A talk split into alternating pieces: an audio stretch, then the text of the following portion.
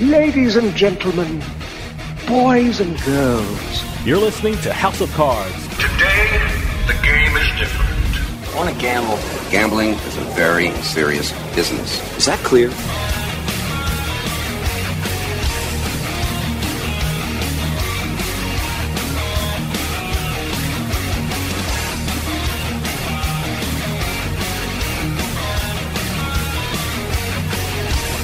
Welcome to House of Cards. Dave Weishaupt with you here, deep from the swamps of Jersey. We got a great show coming up for you. I love books about the gambling industry, and I just read one that's an incredible look at how casinos handle security and collect debts from their customers who are a little reluctant to pay their bills. The name of the book is Joe's Dash from Million Dollar Drug Busts to Multi-Million Dollar Collections for Las Vegas Casinos. The book is the story about Joe Dorsey, who rose through the ranks of the San Diego Police Department, then moved to Vegas to handle security and debt collection for some of the biggest casinos in the world. And we are lucky to have the subject of this great book as a guest this week. After this break, Joe Dorsey's coming on and telling us some of his incredible stories from the gambling world. So stick around, we'll be right back with House of Cards.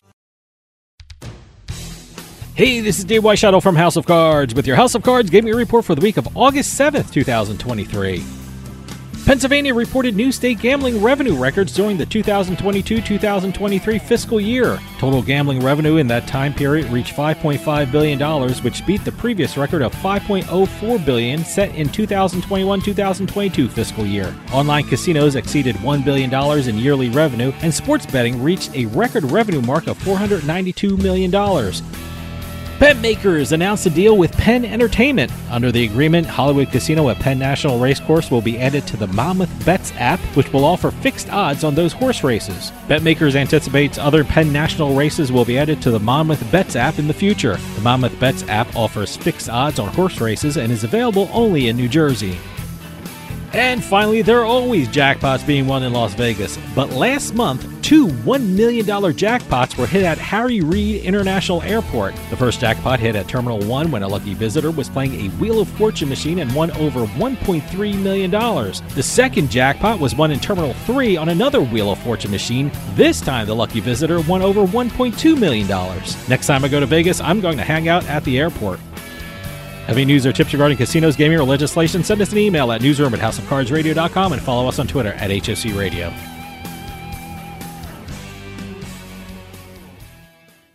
The House of Cards Gaming Report is brought to you by Drizly, your online liquor store. Available in over 95 cities across North America, Drizly offers a huge selection and competitive pricing with a side of personalized content. Now there's no need to leave the house. Get alcohol delivered in less than an hour by Drizly. Head on over to drizly.com and order today. And now get $5 off your first order of $20 or more when using our promo code DRINK19 at checkout. Shop beer, wine, and liquor with drizly.com.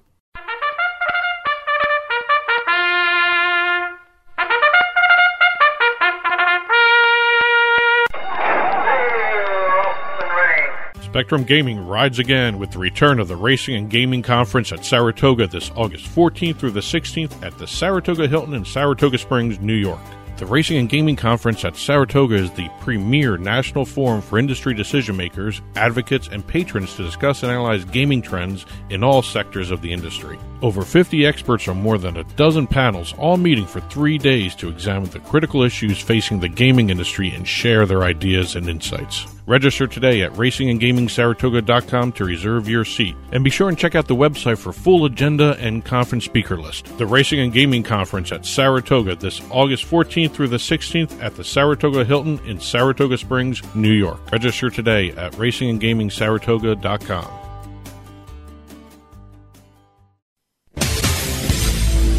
You're listening to the House of Cards. You lose track of time in those casinos. There's no windows, there's no clocks, and you never walk away from the table when you're on a heater.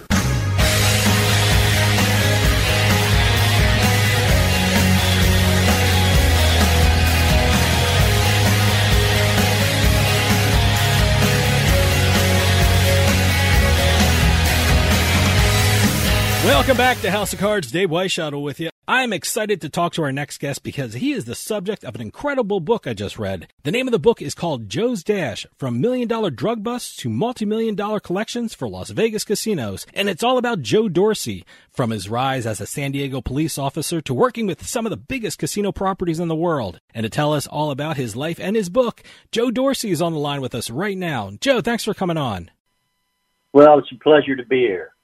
I got to tell you, I really love Joe's Dash. It, it, it, gives you an insight on some of the casino business that no one really gets to see. I, how did this project come about?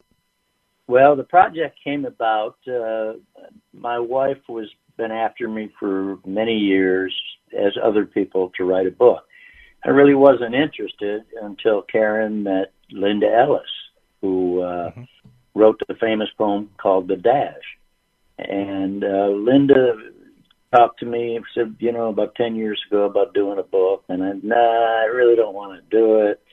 And uh, so I got sick for about three years. I was, you know, on life support three times. And my poor wife, she went through it all.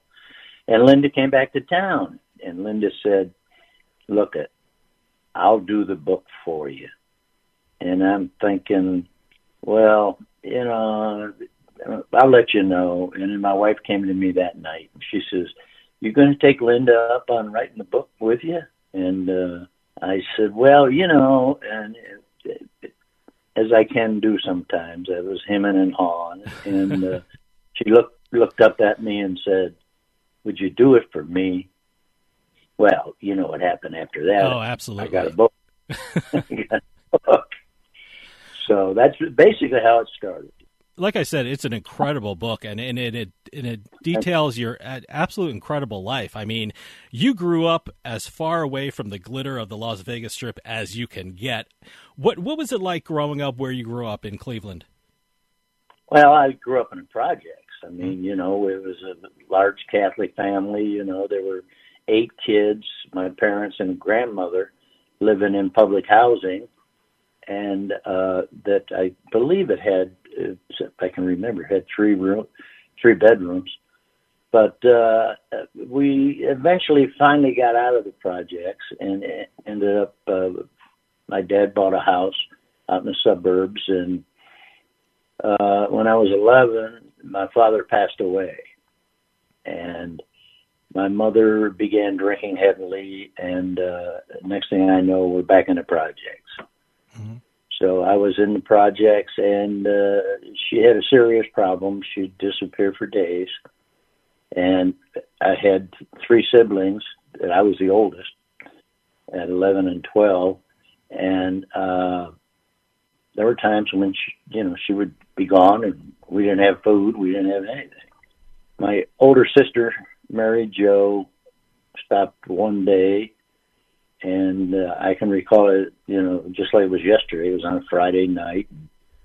She looked around and she started checking refrigerators and cupboards, and you know, the cupboards were bare. Hmm. So that was it. Her and my older sister took us.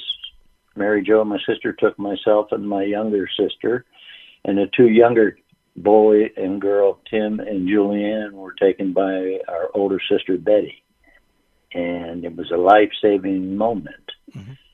for that to happen because uh, I was being supported by, you know, trying to get food on the table uh, from a friend of mine who was a burglar. Oh wow! he saw how destitute we were, mm-hmm. and uh, so he stopped by. You need money, kid, and uh, of course I took it.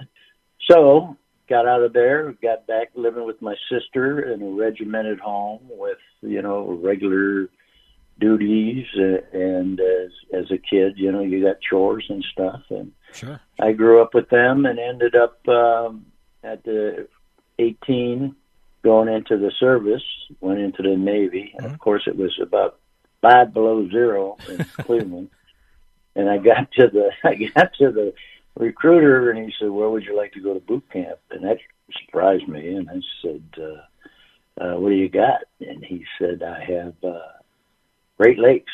Well, I know that's Chicago. Mm-hmm. And I said, "Well, you know, just like Chicago out here."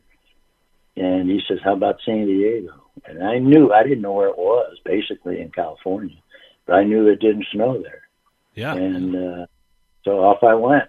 Boot camp there. Got stationed at the Naval Air Station across the bay, North Island, and uh, ended up uh, having a, a, a great time in the military. I think everybody should spend some time in the military if there isn't a war on. You know, got promoted and did things, Mm-hmm. and uh, basically got out. Uh, in fact, I was in Japan when President Kennedy was killed, and uh, it was remarkable the response from the Japanese people. Got out of the Navy, was got a letter from the Army telling me to come to the recruiter's office, which time I went down and asked him what this was about. And he says, Well, with your M- MOS, which is your job code number, on those secret helicopters, he said, uh, We're going to make you a warrant officer and uh, let you fly Hueys. And this is in 1964. Now, I had been through the Far East and met some intelligence guys that told me about the problems with Vietnam, and they were coming. They were going to happen. And so I knew that I didn't want to fly Hueys in the Army with what what was coming. Yeah, so yeah. Coast Guard recruiter was there. He said, "Look, it, we're getting those same helicopters. We have nobody in in the Coast Guard knows anything about these things. They'll be trained, of course, and uh, but uh, what's it going to take to get you?" And I basically said, "You know, I want the same rank. I want guaranteed flight pay, which was a big deal, Yeah. and four years in San Diego." And that's what happened. And in the Coast Guard was probably the most rewarding job I ever Okay, hold that thought. We're going to take a quick break. See you on the other side.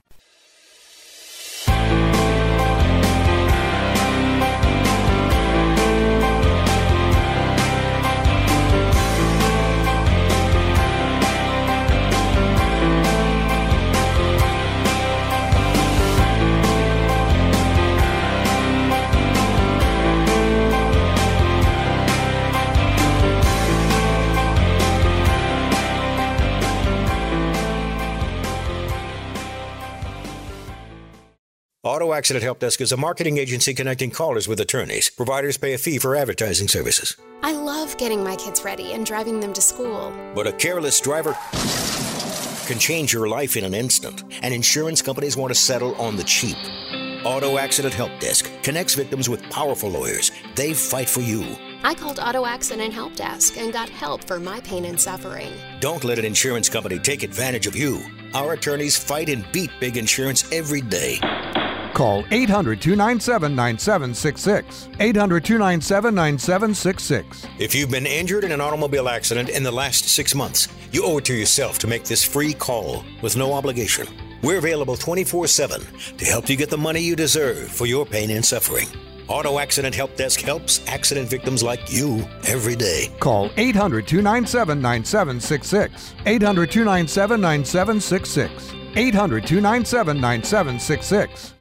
Some surprises are good, some surprises are life changing, and some surprises can be financially devastating. That's why you need 210 Homebuyers Warranty. 210 Home Buyers Warranty covers critical systems like your heating, cooling, and water heater, and appliances like your fridge from breakdowns caused by routine use. Because something will break down right when you need it most. A refrigerator breakdown can cost over $1,200 to replace, with 210 as little as $85. Water heater breakdown nearly $1,800, with 210 as little as $85. AC breakdown $2,500, with 210 as little as $85. I enjoy knowing that any issues I may have with my home will be taken care of. Everything was handled professionally. The response and service is always timely and professional. No matter the age of your home or appliances, a home warranty service agreement from 210 Home Buyers Warranty can help reduce your financial stress. Call 800 683 1116. 800 683 1116. 800 683 1116. Call now to get two months free. You're listening to House of Cards. Check out our website at houseofcardsradio.com.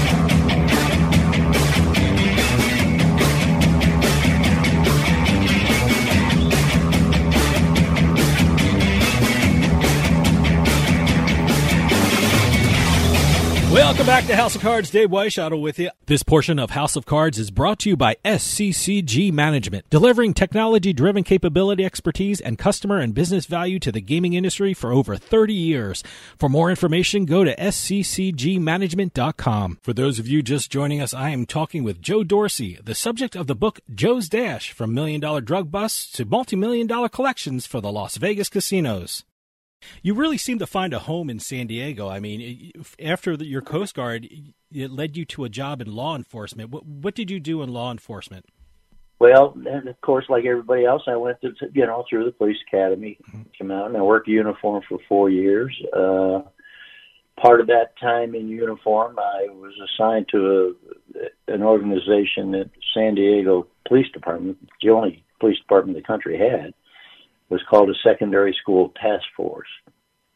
I was there was one of 16 officers, two man teams were assigned. We had two high schools and two junior highs.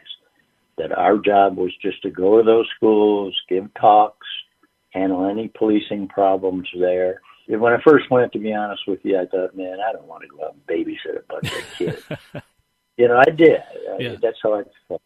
But I got there, and you have to understand, after working the streets for three years, you get pretty cynical. Mm-hmm. And uh, and so I got there and started to meet these kids, and they understood what I was doing. I understood what they were doing.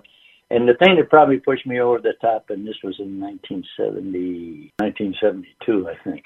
But anyway, we we we put classes together and we spoke at them and they could ask us anything they wanted and we'd be honest with them and uh we uh asked how many people in here want to legalize marijuana?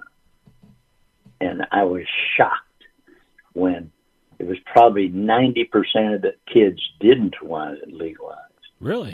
And i thought these kids are pretty smart. Yeah so the, the thing that happened with these kids is they began to trust us. They started bringing things to us.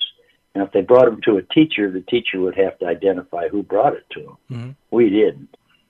We didn't have to do it. So these problems you see today in these schools with the shootings and everything, one it has one common denominator.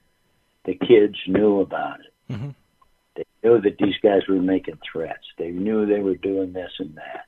So uh, I got promoted detective out of there, and uh, I went to burglary, people, uh, uh, petty thefts, breaking into your house, things like that, Mhm. crimes against uh, property, and then I was assigned to uh, the narcotics unit, uh, which surprised me. uh, and uh, from narcotics unit, uh, the police department's unit was just underfunded like crazy. I mean, you could we had to borrow things from other agencies to get the job done.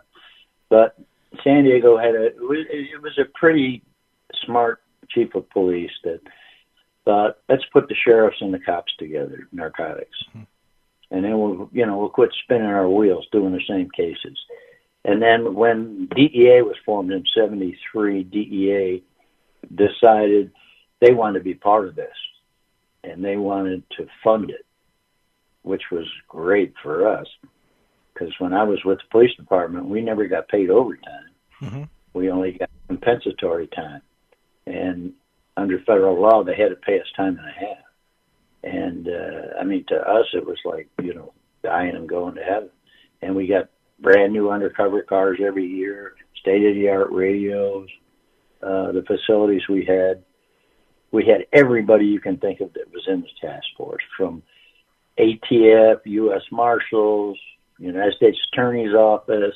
Some of the small towns in California were in it, and it, it ballooned up to 55 man operation. Uh, I met my partner in narcotics when I went to narcotics. I had forgot that I'd met him before on an operation when he was with SEAL teams and I was in the Coast Guard. And uh, he remembered it, and being the two new guys, we were partners and we excelled. I mean, we really excelled at uh, narcotic enforcement. We we were canceling cases. We got an award one year for a class one violator with the Drug Enforcement Administration is the top guy. Mhm. You can't get higher than him. And we got called in one time, and the chief of police was there, the sheriff, and the regional director from DEA. And I'm thinking, what did my partner do? so, so anyway, we ended up uh, getting an award for, in a nine month period, we arrested six class one violators. I got to tell you, I, re- I read the book, and you had some pretty interesting uh, drug cases right. that you were involved with, and some and, and some pretty dangerous situations. But the one that stuck right. out to me was the guy that actually drove up to the police station and showed you the amount of pot in his car. I mean, yeah. back right out right after I graduated law school, I, I, worked in the DA's office in Boston, and I would love a case like that. But was that your best day ever on the job?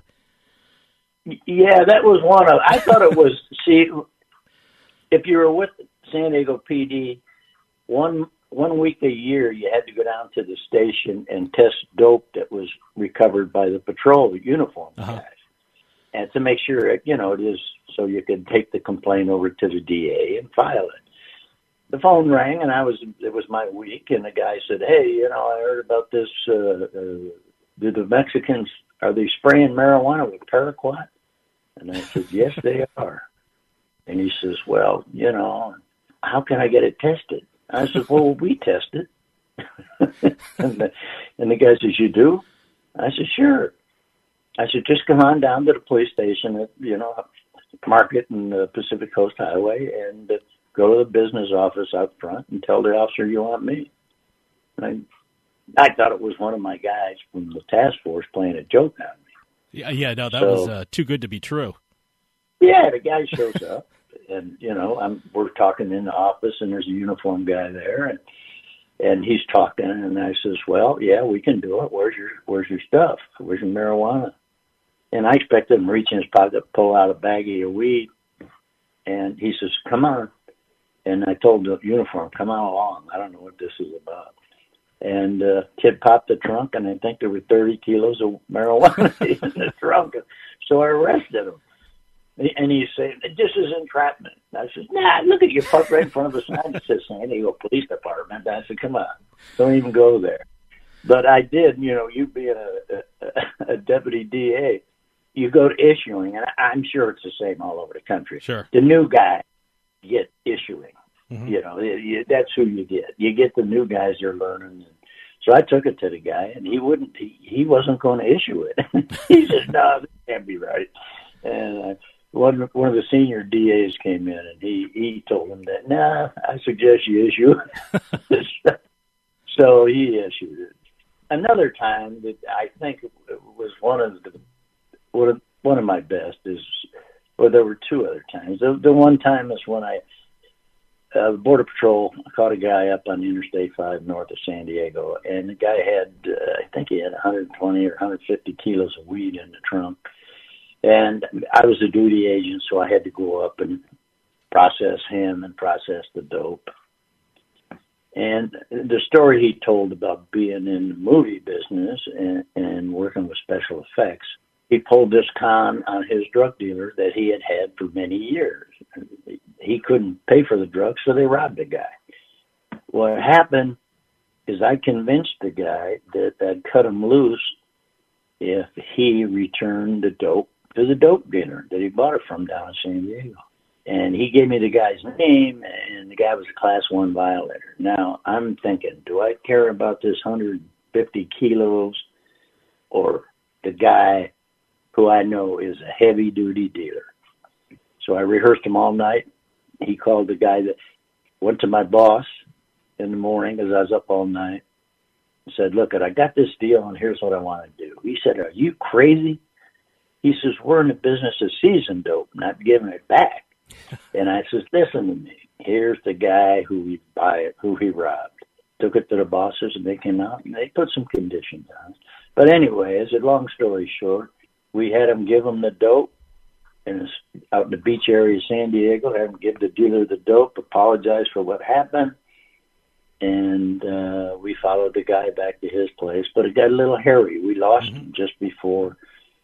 We didn't know where he was going, and we lost. We had an airplane up and a surveillance team, and we lost him. But a few minutes later, they found him getting out of his car in a rural area, and we ended up seizing Uh, a thousand pounds of marijuana and the unusual heavy duty amount of cocaine and thousands of dollars in cash. We'll be right back with House of Cards.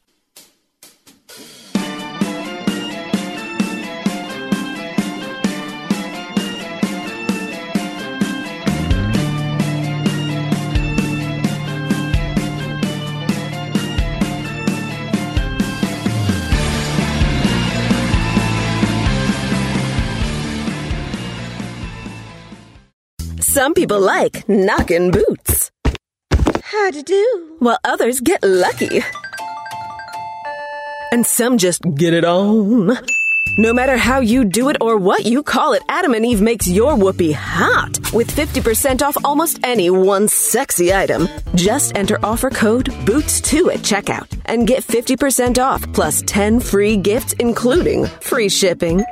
First, get busy with a gift for you. Ooh. Shake the sheets with something exciting for them and hit a home run with a third item you'll both enjoy. Sounds like someone hit the sweet spot. Plus six free bonus gifts that'll make you say, Bow chicka wow wow. Adam and Eve is tapping that offer. Oh, yeah. With 50% off and 10 free gifts, including free shipping. Use offer code BOOTS2 at adamandeve.com now. That's offer code BOOTS Boots2. Boots2 at adamandeve.com. Some surprises are good, some surprises are life changing, and some surprises can be financially devastating. That's why you need 210 Homebuyers Warranty. 210 Homebuyers Warranty covers critical systems like your heating, cooling, and water heater, and appliances like your fridge from breakdowns caused by routine use. Because something will break down right when you need it most. A refrigerator breakdown can cost over $1,200 to replace, with 210 as little as $85. Water heater breakdown nearly $1,800, with 210 as little as $85. AC breakdown $2,500, with 210 as little as $85. I enjoy knowing that any issues I may have with my home will be taken care of. Everything was handled professionally. The response and service is always timely and professional. No matter the age of your home or appliances, a home warranty service agreement from 210 Home Buyers Warranty can help reduce your financial stress. Call 800 683 1116. 800 683 1116. 800 683 1116. Call now to get two months free. You're listening to the House of Cards. Well, don't take it too hard. I've done a lot of stupid things in my life, too. Stupid? What do you mean, stupid?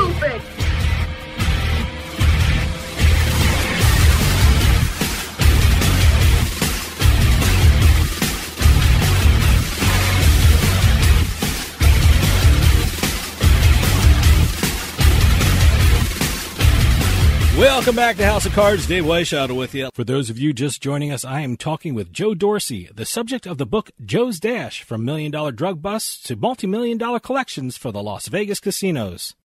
I want to ask you about your move to the Nevada Gaming Control Board in the 1980s. Right. You, you started working Mhm. there. How, how did you make that move? How did a law enforcement officer in San Diego get involved with the Nevada Gaming Control Board?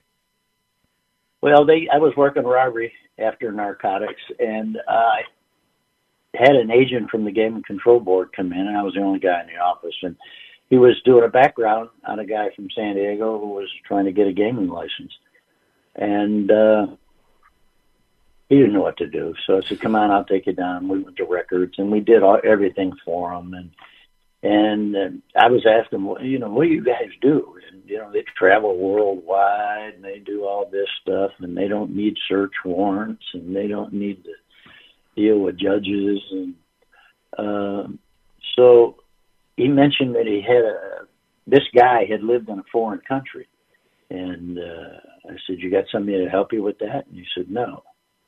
So I called my contact in that foreign country and got him the information he needed. And he went back and told his boss. Said they got this guy in San Diego, and it was working narcotics with all these DEA guys, ATF, all of these guys. Uh, I had contacts worldwide, so they made me a job offer. My wife was a singer, and she was, in fact, she signed a contract with the MGM on the same day that I started with the Nevada Gaming Control Board. San Diego didn't pay well in those days, and going to the gaming control board, I got a five thousand dollar a year raise, and another raise because there were no state income tax. So uh, it was a. I enjoyed it. I mean, I went every. What were your duties at the Nevada Gaming Control Board? Well, I was an agent in investigations division and license division, uh, doing uh, background investigations on applicants, whether they be junket reps who have to be licensed or people on the board of directors and or the the, the, the actual owners of the casinos. And if you were to investigate people that had association with the mob back then, and uh, uh, but you would go, you would investigate back about 25 years. So you would go go out and go to the cities where they lived, and, and go to the colleges where they said they graduated from, which is another story. Then I come back and write a comprehensive report for the gaming control board members to make a decision on whether to approve them or not to. And then it, from there, it would go to the gaming commission where they had the final say so whether the guy got licensed or not. You know, I, I was yeah. struck by the amount of traveling you had to do for the uh, Gaming Control Board. And, and oh. in fact, in the book, you said you were just returning home from an investigation you were doing in Australia when you were offered right. the job of Director of Security at the Hilton Corporation.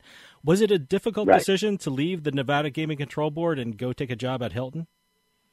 Not really. Uh, you know, I, I really didn't know about it. A friend of mine knew about the job there. In fact, I got him a job at the gaming board. Mm-hmm.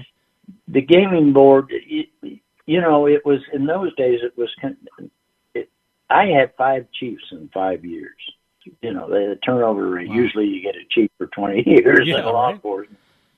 I was concerned about the future, and but I knew that gaming would expand in Las Vegas. I had no doubts in my mind.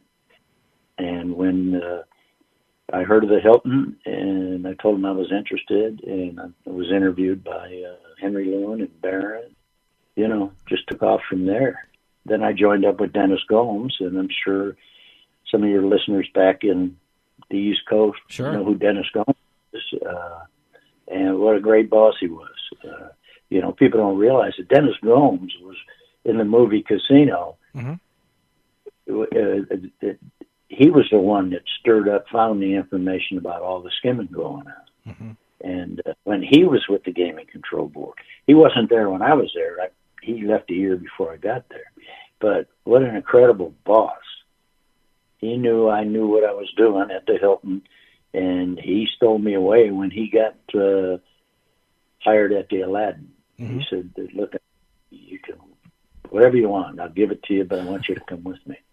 And uh, we did, and I took some of the people from the Hilton with me, and uh, it was a short-lived. It was the first uh, Japanese owner of a casino in Las Vegas. He really didn't understand. He thought, you know, if you open the doors, there's going to be money pouring in every day. Mm-hmm. Didn't realize you really had to work to get those customers in. Yeah, yeah. So uh, we kind of Dennis fell out of favor with them, and we weren't too concerned about it because the gaming control board wanted us to be in there mm-hmm. because Dennis's history with the board, mine, they felt comfortable there wasn't going to be any funny business going on if we were in there. So, but we informed them. They're the first people we informed we were leaving. Uh, we're going to the dunes to another Japanese owner. The owner, he, he was a gambler himself, and we had a bunch of customers come in playing baccarat, big, big players. Twelve million dollars we had access to that we were that with play that you know we possibly could have won. And he comes down and he's talking to all the players because he knows them. Mm-hmm. They're Japanese too.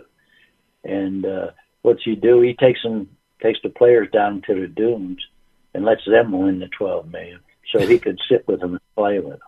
Now, that's kind of stupid. Yeah, real stupid we got into the dunes, and the dunes was a mess.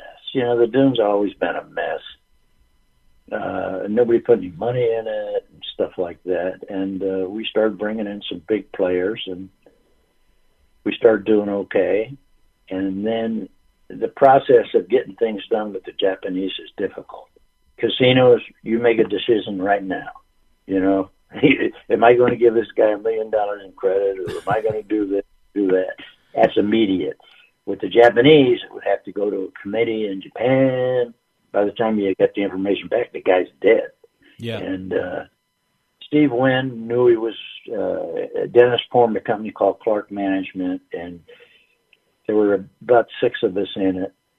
And Steve Wynn had was just finishing up the Mirage, and uh, he knew that 90% of his staff was going to leave the Golden Nugget. And the Golden Nugget was a nice property. So he hired Dennis, and we all went down there to the Golden Nugget. And, uh, you know, through the transition of people going to the Mirage, mm-hmm. that's when I first got into the collection business. Yeah, I, I, want to ask you about your collection work in a little bit, but I, I want to ask you uh, talk, talk, about shady dealings. You, when you started working for the Tropicana, you discovered some scams oh. and stealing from the casino that was actually being done by the staff. Can you explain oh. what was going on with the staff at the Tropicana that you found out about?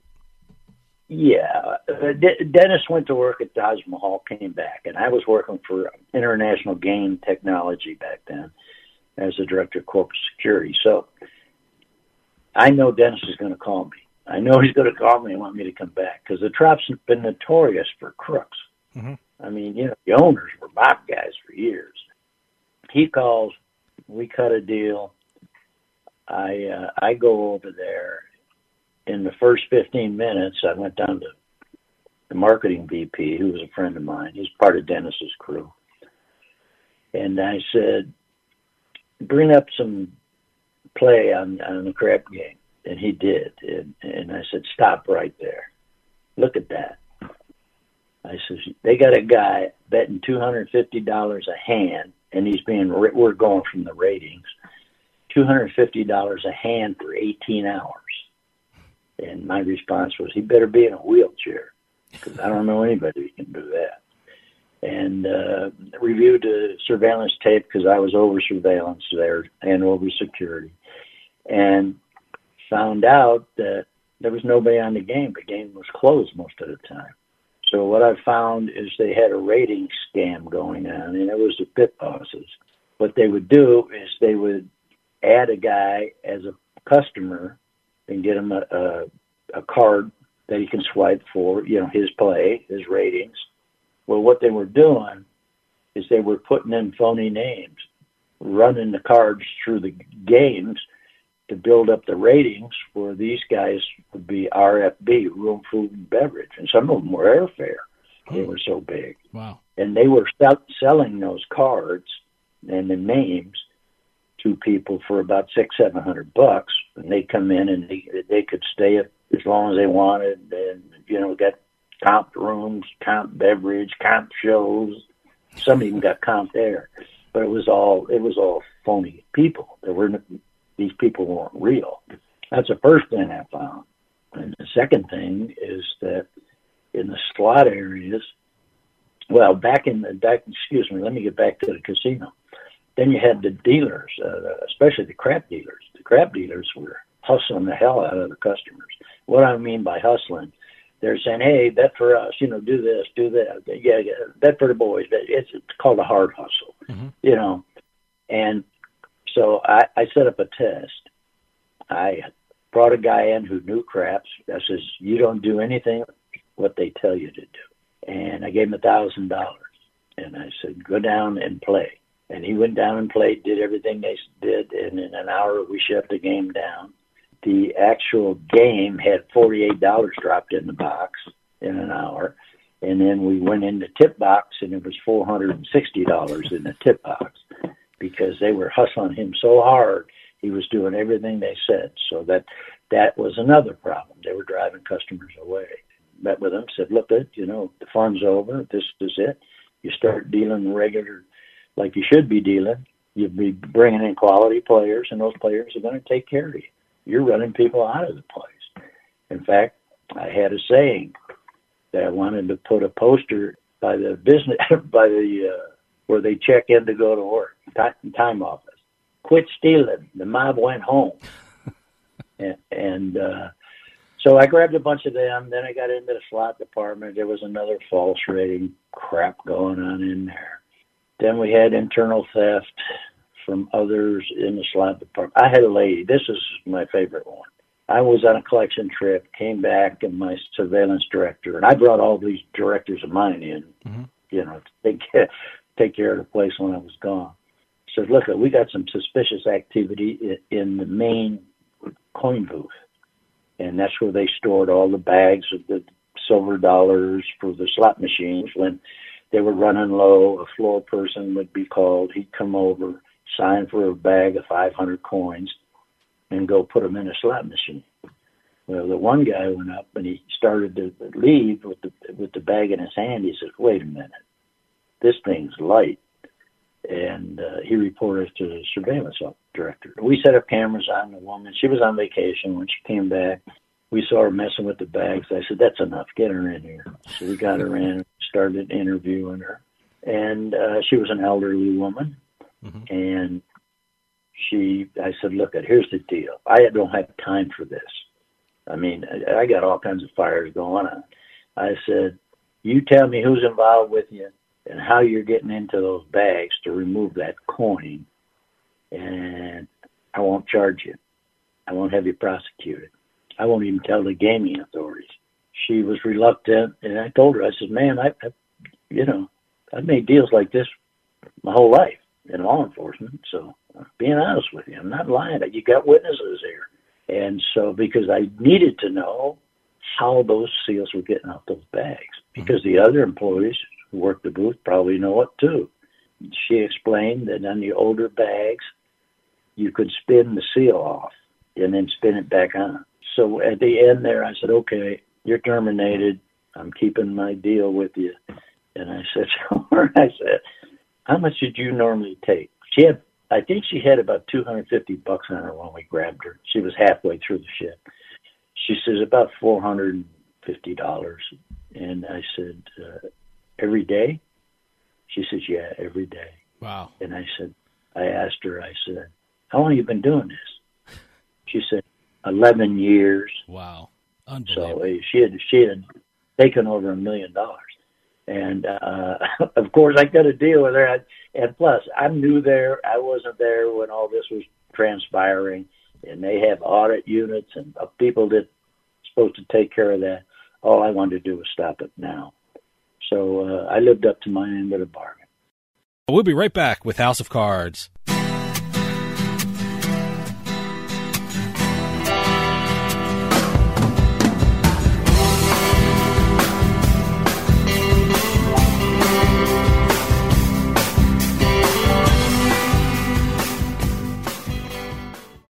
Attention. If you owe back taxes to the IRS, the IRS is cracking down by hiring 87,000 new agents to garnish your paycheck and put liens on homes and businesses. They can even seize your bank account. The IRS calls it enforced compliance, and now they have the manpower to get you.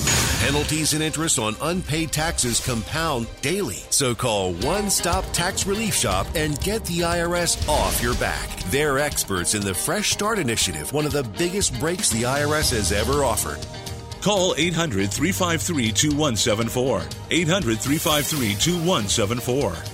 One Stop Tax Relief has resolved thousands of cases since 2014 and saved clients millions of dollars. Call now for a free consultation. Get the IRS off your back. Call 800 353 2174. 800 353 2174. One Stop Tax Relief Shop. For more than 30 years, SCCG Management has set a standard of excellence unmatched in the global gaming industry. From startups to established companies, SCCG Management and its team of experienced leaders help each of their clients navigate the ever changing, fast moving business of gaming in all its forms. Sports betting, iGaming, esports, casino technology, SCCG Management provides a global network to connect its clients with the right strategic partners for growth on a global scale. SCCG also works with entrepreneurs, providing capital and resources to assist in the development of new and innovative products and platforms. Whether you're looking to enter the U.S. market, expand your reach to other parts of the world, or establish your business in the global gaming industry, look to SCCG Management for the guidance you need. sccgmanagement.com. Expert solutions for strategic success.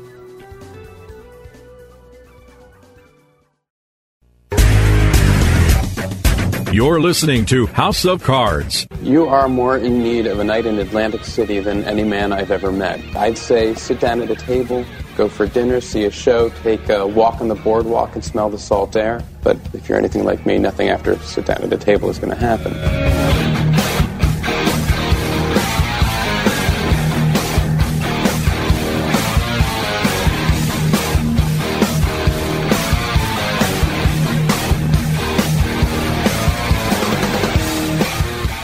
Welcome back to House of Cards. Dave Weishaupt with you. For those of you just joining us, I am talking with Joe Dorsey, the subject of the book Joe's Dash from Million Dollar Drug Busts to Multi Million Dollar Collections for the Las Vegas Casinos.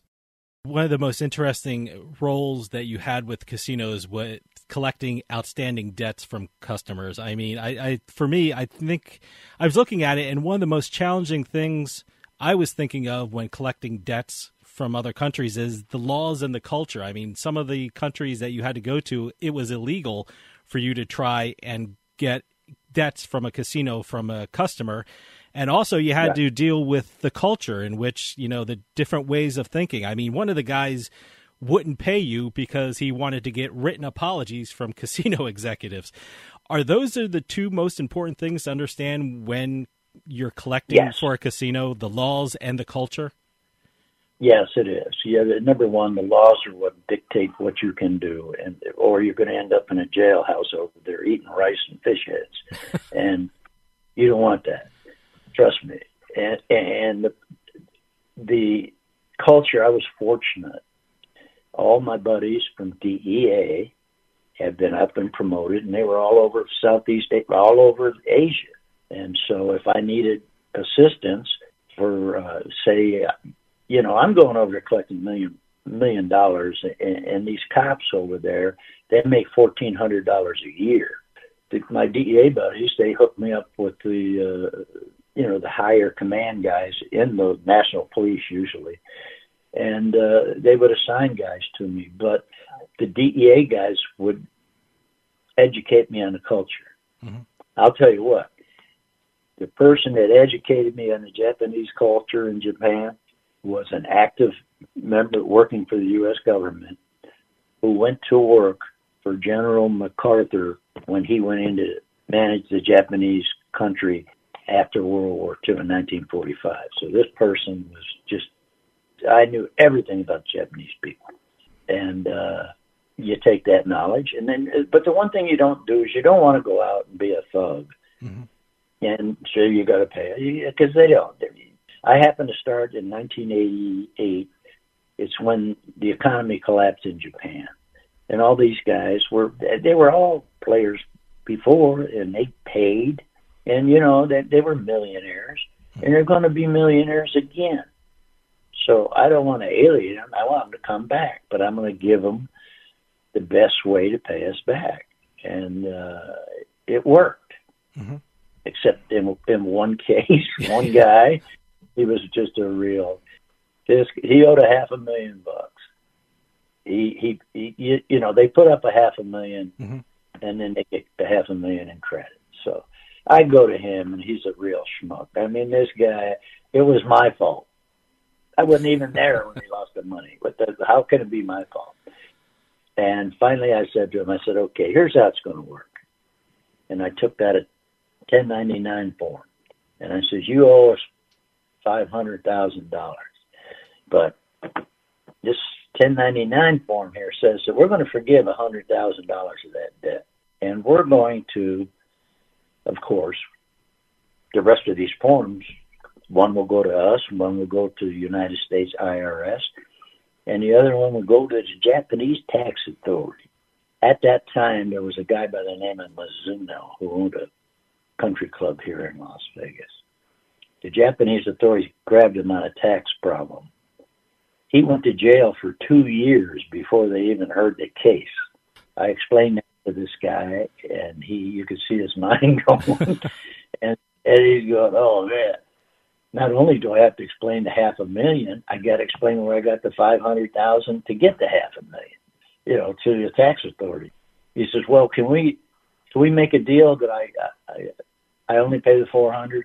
I said, "No, we're not doing that. We had to do a lot of traveling and back and forth to get this now." And uh he paid the half a million. Wow. How dangerous was your job? I mean, I remember a story from the book that you received a bag full of cash from a casino customer to settle their debt in the same room of a restaurant where there were Japanese organized crime members. I mean, how potentially yeah. dangerous were these collection trips that you made? Well, they they it it really depended uh, on you know the country, uh, but in Japan, I knew the customers very well, most of them. Uh, uh, here's one of the. I'll give you that before I tell you about that organized crime. I had a guy who was devastated by the collapse of the economy in Japan. Honorable guy, used to come every quarter and gamble a million bucks. I went to him, realized that you know he this guy can't pay, and I've got people that can check on his assets and stuff, and and I said do what you can when you can. Okay. You know, something like five years later, that guy called me up. I wasn't even working at the casino anymore. And he called me up and said, uh, I've got that $500,000. And I said, okay, let me call the casino and set you up with somebody and you can settle your debt. And that's, you had people like that. I mean, you don't want to strong arm people like that. So uh, the story you're talking about, I had a lawyer with me because I had just settled a big debt in Hong Kong. Usually I didn't take lawyers. It was my way or the highway. I meet the guy. He owns a bunch of clubs in the Ginza, which is world famous for being expensive. And he's a nice guy. I know the guy. I've selected from him before. And I meet him in a section. He owed 300 grand. And I, I met him in a section of his place that was wasn't open yet, but you could see the bar and everything else going on. So I got the lawyer with me, and he's new. He didn't know anything about this stuff. So I went in, and a customer came up, brown shopping bag that you get at any store in the country, and he plops it on the table and he starts taking out three hundred thousand dollars in U.S. currency. And I said, "Whoa, hold it!" I said, "You don't have to count. I'm not counting that. Put it back in the bag." I said, I've been dealing with you for years. I said, you trust me? I'm going to go home and FedEx your markers back. You know, he says, yeah, no problem. And I said, good. Well, at that time, a guy walked in in a suit. There was about five other guys with him in suits. The customer that I was with runs over there and he meets him and sits him down and they're sitting talking. And I can tell they're talking. I don't miss much because of my uh, working undercover. I know everything that's going on around me. So I'm looking over and I'm watching this guy, and you can see he's telling the guy that came in in the suit who we are. So they're doing their thing and all that, and and I said, okay, let's go to the lawyer. He says, I'm gonna go over and say goodbye to the customer. I said, don't go near the customer. I said, stay away from him. So we get up, and I see the the guy that's with the the customer, and I see him, you know, motion one of his guys. And now we're walking down this alleyway with a 300 grand in cash. And, and I know that, you know, I know who the guy was. The guy, I believe, was the head of the Yakuza for Tokyo. Mm-hmm. Okay? And I know that there, there ain't going to be a crime within five miles of the head of the Yakuza in Tokyo. so we're pretty safe going out there. And we got uh, to the cab, put him in, and I turned and he sent one of his bodyguards to follow us out to make sure we were all right. And I knew he was there, and but the lawyer he didn't notice him. And uh, you know, I bowed and thanked him, and he did the same. And off we go to the hotel with a bag full of cash. Hmm. And, and the lawyer is saying, "Why didn't you want me to meet him?" I says, "That guy looked like could be the head of the yakuza. You go over there and want to shake his hand." get your picture taken. I said, your ganging days are over, pal. and who who would take the pictures? I said, you don't know who's following this guy around. I said, come on. And uh, so he was he was really excited. Well, then we're walking down the alley with all this money. I said, nobody's going to bother us. Yakuza guy was looking up for us, or whoever that guy was. I don't know whether he was in the Yakuza or not. And uh, so he went through. He says, "You do this all the time?" And I said, "Yeah." He says, "Can you do it?" And I said, "Very carefully. Let me tell you." And he's he he uh, he was a mess, but he never asked the question. He never asked a question. Now, you were traveling a lot for your job, and it seems like you were always in Asia, even though you don't like Asian food, which, by the way, was the funniest part of your book. But, but and by the way, if you, you certainly pick up Joe's Dash and read for the raccoon story. I'm just going to leave it at that. It's going to, it's a, a tease for the readers. But you must have a very supportive wife with uh, all your travels and things like that. Tell me about your family. Well, it's just right now. It's myself and Karen. I have two children from another marriage, and uh, they live in California, and they're in their fifties now, and uh, they're both doing exceptionally well career-wise, and um, they couldn't wait to read the book because they heard all the stories before. they want to see which ones I left out, and uh, but there's just Karen. Karen, right today, after Karen was a singer and she did a USO tour back in 1969 to Southeast Asia, and she performed all over Atlantic City. She was at the uh, Claridge, and she was at the Res- is it Resorts International you have there? Yep. She sang there for a few years. Uh, she loved singing in Atlantic City. She said that the response from the customers or their people that go to see him is incredible. She says it's just totally it was like doing a USO tour. You know, those those guys over in Southeast, they hadn't seen a girl in a year, so you know they're going to stand on their head applauding and stuff. So, but she got tired of the travel. So when she was singing at Caesars, she quit, went to work over at the at the uh, Hilton in VIP services. And Gomes, when we left there, he took he told me he says we're taking care of him with us. I says, yeah he said she's going to be the director of VIP services. And then from there at the Dooling, she was the director of entertainment. But uh, she left there and went to work for a small place called Ellis Island Casino out here in Las Vegas. It's a locals place. Well, it used to be, not anymore. And uh, went to work for Gary Ellis when he first bought uh, the place from his father. It was a small place, had 15 slot machines and a restaurant.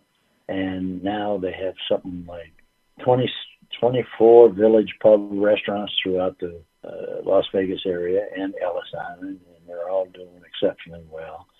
And Gary Ellis invented a uh, system for slot tracking or called uh, called Marker Trax, and it's going to be huge. Trust me, it's going to go through the roof.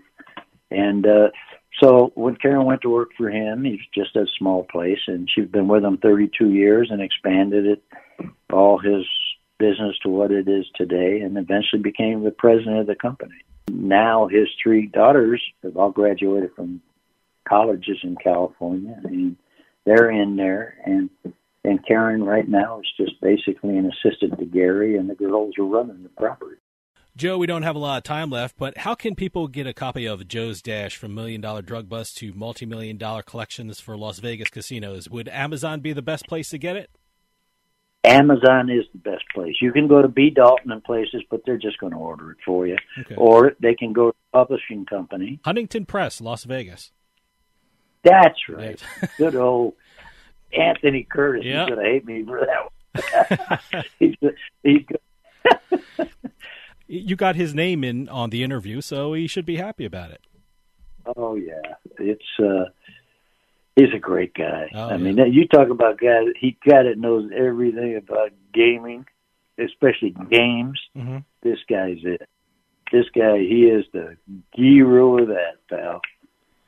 And uh, but anyway, that's where they can get it, and uh, hopefully they will go out and buy it. It's uh, a lot of people have, you know, the result, the reviews coming back are incredible, and that's not from family members. These are from people I don't even know. So. Joe Dorsey, author of Joe's Dash from Million Dollar Drug Busts to Multi-Million Dollar Collections for Las Vegas Casinos. Thanks for coming on and talking about the book and your life. It's an amazing story and I urge everyone out there to pick up a copy of Joe's Dash. Thanks for talking with us about it. I appreciate all your help, Dave, and uh, Doug also. So I hopefully uh, may be talking to you again. I hope so. Well, that'll do it for us this week. I'll see you next time on House of Cards.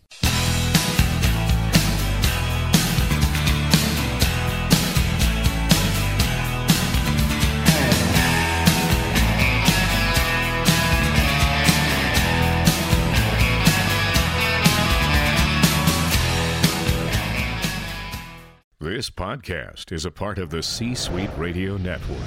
For more top business podcasts, visit c-suiteradio.com.